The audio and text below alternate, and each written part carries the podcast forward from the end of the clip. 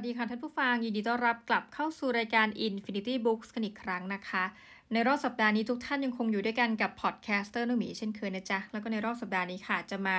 รีวิวหนังสือที่มีชื่อว่าปฏิบัติการสังหารแมรี่ซูนะคะอุ้ยเป็นหนังสือจากประเทศญี่ปุ่นนะแต่บอกว่ามีการสังหารแมรี่ซูซึ่งสำหรับเราแมรี่ซูนี่ดูไม่ได้เป็นชื่อ ญี่ปุ่นเลยนะ ดูอาจจะเป็นชื่อแบบลูกครึ่งแนวว่าเป็นคนจีนที่ไปอยู่ในแคนาดาอะไรอย่างนี้หรือเปล่านะเพราะมีคำว่าซูด้วยนะคะ โอเค หนังสือเล่มนี้นะคะก็เขียนโดยอาดาจิฮิโรทากะ ซึ่งจะมีความสับสนนิดหน่อยทุกท่าน คือเขาบอกว่าเขียนในนามปากกาของโอซุอิจินะคะนาคาตะเออิจิ ยามาชิโรอาซาโกะ และเออิเซนมาทาโร่ ก็คือ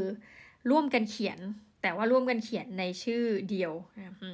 หน้าปกเนี่ยจะเป็นอุ้ยหน้าปกสวยมาก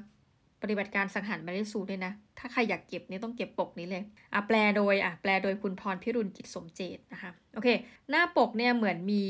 ม้ายูนิคอร์นนั่งเล่นอยู่ แล้วก็มีเด็กผู้หญิงคนหนึ่งใส่ hood แล้วก็นอนนะเหมือนนอนพิงเจ้าตัวม้ายูนิคอร์นเนี่ยแล้วก็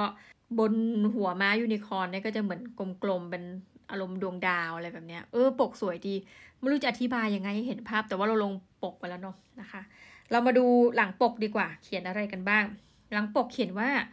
มันจะมี อะ ต้องบอกว่าหนังสือเล่มนี้ประกอบไปด้วยหลาย ๆ ตอน แล้วมันก็คือมีตอนหนึ่งก็คือตอนที่มีชื่อว่าปฏิบัติการสังหารแมรี่ซูนี่แหละ โอเค เพื่อนเรากลุ่มดาวแพะทะเล อันนี้คือตอนหนึ่งเนาะ เมื่อเด็กหนุ่มผู้อ่อนแอ นการถูกกันแกล้งจากนักเรียนหัวโจกไม่ไหว จึงตัดสินใจฆ่าอีกฝ่าย ขณะเดียวกันมีเพื่อนร่วมชั้นคนหนึ่งพยายามจะเปลี่ยนอนาคต เพื่อช่วยไม่ให้เพื่อนผู้น่าสงสารต้องฆ่าตัวตายหนีความผิดตามคำทำนายของหนังสือพิมพ์ ซึ่งส่งมาจากอนาคตคือ Amazing ไปกันใหญ่ทุกท่าน ถัดไปนะคะ ปฏิบัติการสังหารแมรี่ซู เมื่อแมรี่ซู ตัวละครอันสมบูรณ์แบบไร้ที่ติ ซึ่งถูกสร้างขึ้นในนิยายตามความปรารถนาของเด็กสาวผู้เขียน กลายเป็นศัตรูตัวฉกาจที่ทำให้ผู้อ่านรู้สึกไม่ดี เธอจึงตัดสินใจฆ่าตัวละครที่ตัวเองสร้างขึ้น ทว่าวันหนึ่งมันกลับปรากฏตัวขึ้นตรงหน้าและถามเธอว่าลืมกันแล้วเหรอ เธอฆ่าฉันเองกับมือแท้ๆ ตอนวิทยุสื่อสาร หลังจากสูญเสียภรรยาและลูกชายวัยสามขวบไปในเหตุการณ์สึนามิ ชายหนุ่มเก็บวิทยุสื่อสารเครื่องที่เคยซื้อให้ลูกชาย ได้จากซากบ้านพังถล่ม แต่แล้ววันหนึ่งเขากลับได้ยินเสียงของลูกชายดังจากวิทยุสื่อสารเครื่องนั้น เอวา มารี ครอส ชายหนุ่ม แฝงตัวเข้าร่วมงานแสดงดนตรีลึกลับ เพื่อค้นหาความจริง เรื่องปริศนาการตายของคุณนายเบิร์นสไตน์ซึ่งอาจจะเกี่ยวพันกับเครื่องดนตรีร่างมนุษย์ในตำนานที่นั่นเองเสียงดนตรีอันไพเราะที่สุดได้ถูกบรรเลงขึ้น และเป็นจุดเริ่มต้นของโศกนาฏกรรมที่เปรียบดังฝันร้ายของเขา พร้อมอีก 3 เรื่องคัดสรร มุนาคตะคุงกับคดีปากกาหมึกซึม ปลายทางของสิ่งพิมพ์บางสิ่ง และบันทึกวานอนที่รัก อะ ต้องบอกว่าหนังสือเล่มนี้มันก็หนาพอสมควร นี่นะคะ จัดพิมพ์โดย Humming Books ราคาเต็ม 295 บาท มาดูความหนาดีกว่าทุกท่านนะ ความหนาก็อยู่ที่กลมๆประมาณสัก 280 หน้า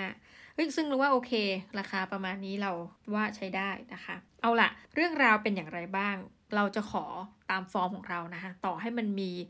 หลายเรื่องย่อยเราก็จะเลือกเล่านะคะแบบสปอยเล็กน้อย แต่ว่าไม่ไปถึงจุดจบบางเรื่อง ขอเรื่องราวของเพื่อนเรากลุ่มดาวแพะทะเลดีกว่า ก็เป็นเรื่องราวของ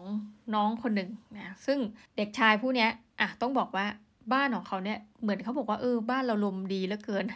มันก็จะมีอะไรที่แบบถูกพัดเข้ามาตรงบริเวณบ้านเรื่อยนะคะ ก็จะมีเศษนู่นเศษนี่นะคือคือพัดมาจริงจังมาก จนกระทั่งมีสิ่งหนึ่งที่จะถูกพัดเข้ามา จนกลายเป็นเรื่องที่เขาชินไปแล้วก็คือหนังสือพิมพ์ ซึ่งพอมาเปิดอ่านเนี่ยตอนแรกก็ไม่ได้คิดอะไรมากก็คือ เราสมมติอะไรพัดเข้ามาล้มพัดตึงเนี่ยเนาะเราก็เก็บเก็บไปทิ้งเนาะขยะแต่ปรากฏว่าไอ้หนังสือพิมพ์ที่ว่าเนี่ยแล้วมันพัดมาหลายครั้งด้วยนะ เป็นหนังสือพิมพ์ที่มาจากอนาคตจริงๆเนี่ยเขาก็ตั้งข้อสังเกตว่าเอา้าแล้วเหตุการณ์เหล่านี้มันเกิดขึ้นจริงหรือเปล่านะเขาก็เหมือนเก็บ แล้วก็มานั่งวิเคราะห์อะไรเงี้ยปรากฏว่าเฮ้ยเหตุการณ์ที่หนังสือพิมพ์มันบอกเนี่ย มันเกิดขึ้นจริง ๆอะนะแล้วต่อมาเดี๋ยวเขาจะใช้ประโยชน์จากเรื่องเนี้ยในการเบี่ยงเบนอนาคตคนอื่นอะเรื่องของเรื่องก็มีว่าเพื่อนของเขาคนหนึ่งเนี่ยนะคะ ก็ถูกอันดพานวัยรุ่นเนี่ยในโรงเรียนกันแกล้ง คือแกล้งแบบแกล้งตลอดเวลาจนเพื่อนเนี่ยทนไม่ไหวนะคะก็ในเรื่องก็เข้าใจว่าตัดสินใจที่จะ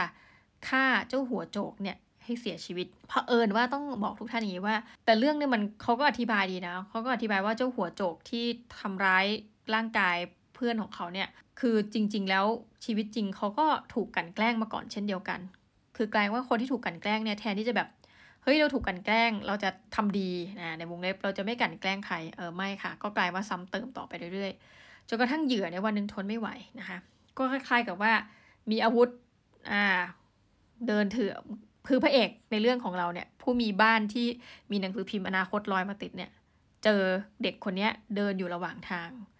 แล้วในมือเนี่ยก็เหมือนถืออาวุธอะและแน่นอนว่าถัดไปก็เรื่องราวมันก็ดำเนินประมาณว่าเด็กคนนี้เป็นฆาตกรนะ เราเจอศพหนะอะไรแบบเนี้ยนะคะก็มันก็ทำให้เดาได้ว่าอ้าวเด็กคนนี้คงแค้นใจมากเสินะที่แบบถูกกันแกล้ง ก็เลยเลือกที่จะฆ่าเพื่อนร่วมชั้นตัวเอง ปรากฏว่าเรื่องราวมันก็ซับซ้อนครับเอกเมื่อเด็กชาย ผู้เห็นเหตุการณ์ทั้งหมดเนี่ยนะก็เลยให้เพื่อนที่ถูกอ้างว่าน่าจะเป็นฆาตกรเนี่ยไปซ่อนตัวไว้ในบ้าน แล้วเวลาเขากินข้าวอะไรก็คือแบบเหมือนในหนังสือเด็กอะ่ะคือเออผมอิ่มแล้วครับ แต่ว่าจริงๆก็คือลักลอบเอาอาหารเนี่ยไปให้เพื่อนตัวเองสำหรับเราเราก็มีความรู้สึกว่าเดี๋ยวเรื่องราวมันต้องบานปลายแล้วมันบานปลายจริง คือสุดท้ายแล้วสองคนเนี้ยเลือกที่จะหนีไปด้วยกันหนีเข้าเมืองไปด้วยกัน เราก็รู้สึกว่าหนึ่งมันไม่ใช่เรื่องที่ดีเลย เพราะว่าการที่หนีไปด้วยกันเนี่ยมันก็ทำให้คิดว่าอ้าว ตกลงมีฆาตกรหนึ่งหรือมีฆาตกรสองหรือต่อให้เป็นฆาตกรหนึ่งแต่คนนี้จะโดนคดีผู้สมรู้ร่วมคิดปรากฏก็พากันหนีไปแล้วก็ไปอยู่ตามที่ต่างๆ คือหนีไปเรื่อยแบบ เป็นเด็กจริงๆอะคือหนีไปโดยที่ไม่รู้ที่ว่าจะไปไหนต่อดี แต่ก็แค่ให้มีชีวิตรอดไปวันๆนะคะจนกระทั่งคืออย่างนี้เจ้าเด็กผู้ชายเนี่ยก็จะมีภาพจำในหนังสือพิมพ์ติดตัวไปด้วยว่า เฮ้ยที่สุดแล้วเพื่อนที่เอาหนีไปด้วยเนี่ย คือเขารู้สึกเขามีหน้าที่จะช่วยเพื่อนคนนี้นะ นอกจากให้ที่พักพิงและพาเพื่อนหนีไปด้วยเนี่ยเข้าเมือง คือในหนังสือพิมพ์เนี่ยเขาอ่านว่าในที่สุดแล้วเพื่อนเขาเนี่ยจะต้องถูกจับแล้วก็ฆ่าตัวตายในระหว่างช่วงที่ถูกคุมขัง ซึ่งเขาก็พยายามที่จะเปลี่ยนอนาคตของเพื่อน แล้วในตอนจบเนี่ยมันก็จะมาให้เราลุ้นนี่แหละทุกท่านว่า เอ้าสุดท้ายแล้วเนี่ยเพื่อนคนนี้นะคะ จะเปลี่ยนอนาคตของเพื่อนที่ถูกกล่าวหาว่าเป็นฆาตกรได้หรือไม่แหมนี่ก็ ลุ้นกันดูอะเดี๋ยวเราไปอีกสักตอนหนึ่งดีกว่านะคะ ไปเรื่องนี้ดีกว่า มุนาคตะคุงกับคดีปากกาหมึกซึม คือเรื่องของเรื่องเนี่ยเด็กผู้หญิงคนหนึ่งถูกกล่าวหาว่าตัวเองอะไปขโมยปากกาหมึกซึมของเพื่อนร่วมห้อง แต่ปรากฏว่าเธอไม่ได้ขโมย เธอถูกกันแกล้งอะแต่ว่าการกันแกล้งใส่ร้ายเธอเนี่ยมันส่งผลกระทบมากเลยคือหนึ่งเธอมีถูกภาพจำที่เป็นเชิงลบกับคุณครูเนาะ ถัดไปก็คือว่าเพื่อนในห้องก็แบบคล้ายๆ กับแบรนเธอ ซึ่งเธอก็ไม่เข้าใจว่าคนที่กล่าวหาเธอทั้งหมดทั้งมวลเนี่ย มันทำไมมันต้องมาโดนเธออะคือเอาจริงเธอไม่ได้ถูกกล่าวหาเพียงอย่างเดียว แต่มันจับได้ด้วยว่าในข้าวของของเธอเนี่ยหนึ่งในนั้นก็คือปากกาหมึกซึมเนี่ยมันไปอยู่ในกระเป๋าเธอ อะไรประมาณนี้ทุกท่านก็วุ่นวายเหมือนเหมือนเรื่องจะเป็นเรื่องเล็กนะ แต่สุดท้ายเธอถึงขั้นแบบถูกเพื่อนเมินเพื่อนแบนจนกระทั่งเธอต้องตัดสินใจยุด ไปเรียนหนังสือสักพักเพื่อแบบทำใจกับเรื่องนี้ทั้งที่เธอรู้สึกว่าเฮ้ยมันบรรทุกที่เธอไม่ได้ก่อ ปรากฏว่าในเรื่องมุนาคตะคุงกับคดีปากกาหมึกซึม ก็กลายว่าเด็กคนหนึ่งซึ่งเป็นเด็กที่เหมือนกับพี่บ้านยากจนนะคะ อาบน้ำบ้างไม่อาบน้ำบ้างก็มีตัวมีกลิ่นเหม็น คือเป็นที่รังเกียจของเพื่อนในห้องอะ่ะ แล้วก็ถูกครู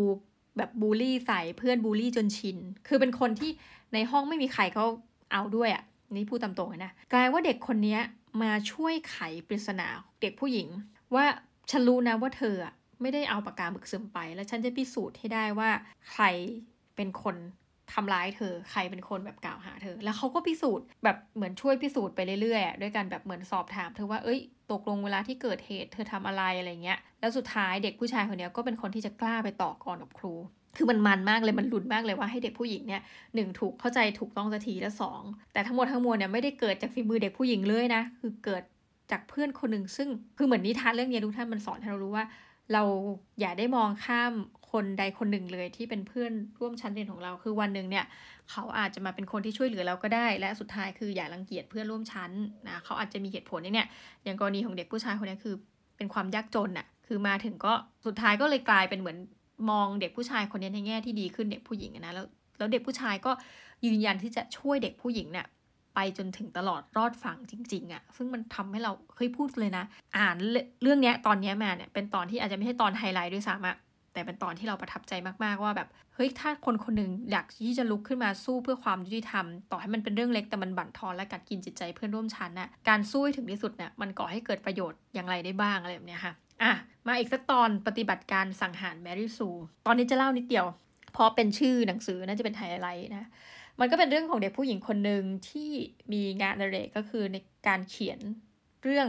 แบบเรื่องราวเนี่ยนะเรื่องแต่งแบบประเภท fiction นะแล้วเรื่องของเธอคือให้ อยู่นึกถึงเรื่องแบบพวก Star Trek พวกอะไรแบบนี้ซึ่งเราก็ไม่ได้รู้จักมากนะ แต่คล้ายว่าตัวเอกหญิงในเรื่องเนี่ยแมรี่ซูเนี่ยมันเก่งกาจมากคือคล้ายๆซูเปอร์แมนคล้ายอะไรเงี้ยคือไม่ว่าโลกมันจะแตกดับมันจะมีผู้ร้ายคนชั่วอะไรขนาดไหนเนี่ยสุดท้ายแล้วซูเปอร์แมนจะช่วยได้ทุกคน คือมันเป็นตัวละครที่หนึ่งมันโลกเราเนี่ยมันไม่ perfect เนาะแต่มันเป็นตัวละครที่ perfect แล้วสุดท้ายก็จะมาแก้ไขสถานการณ์นะปรากฏว่าก็มี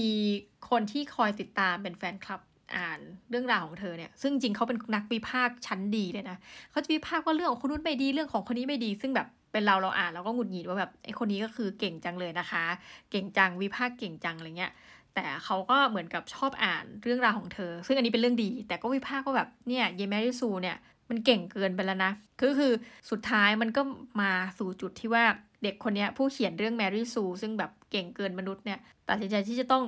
ฆ่าตัวแมรี่ซูให้ตายซะ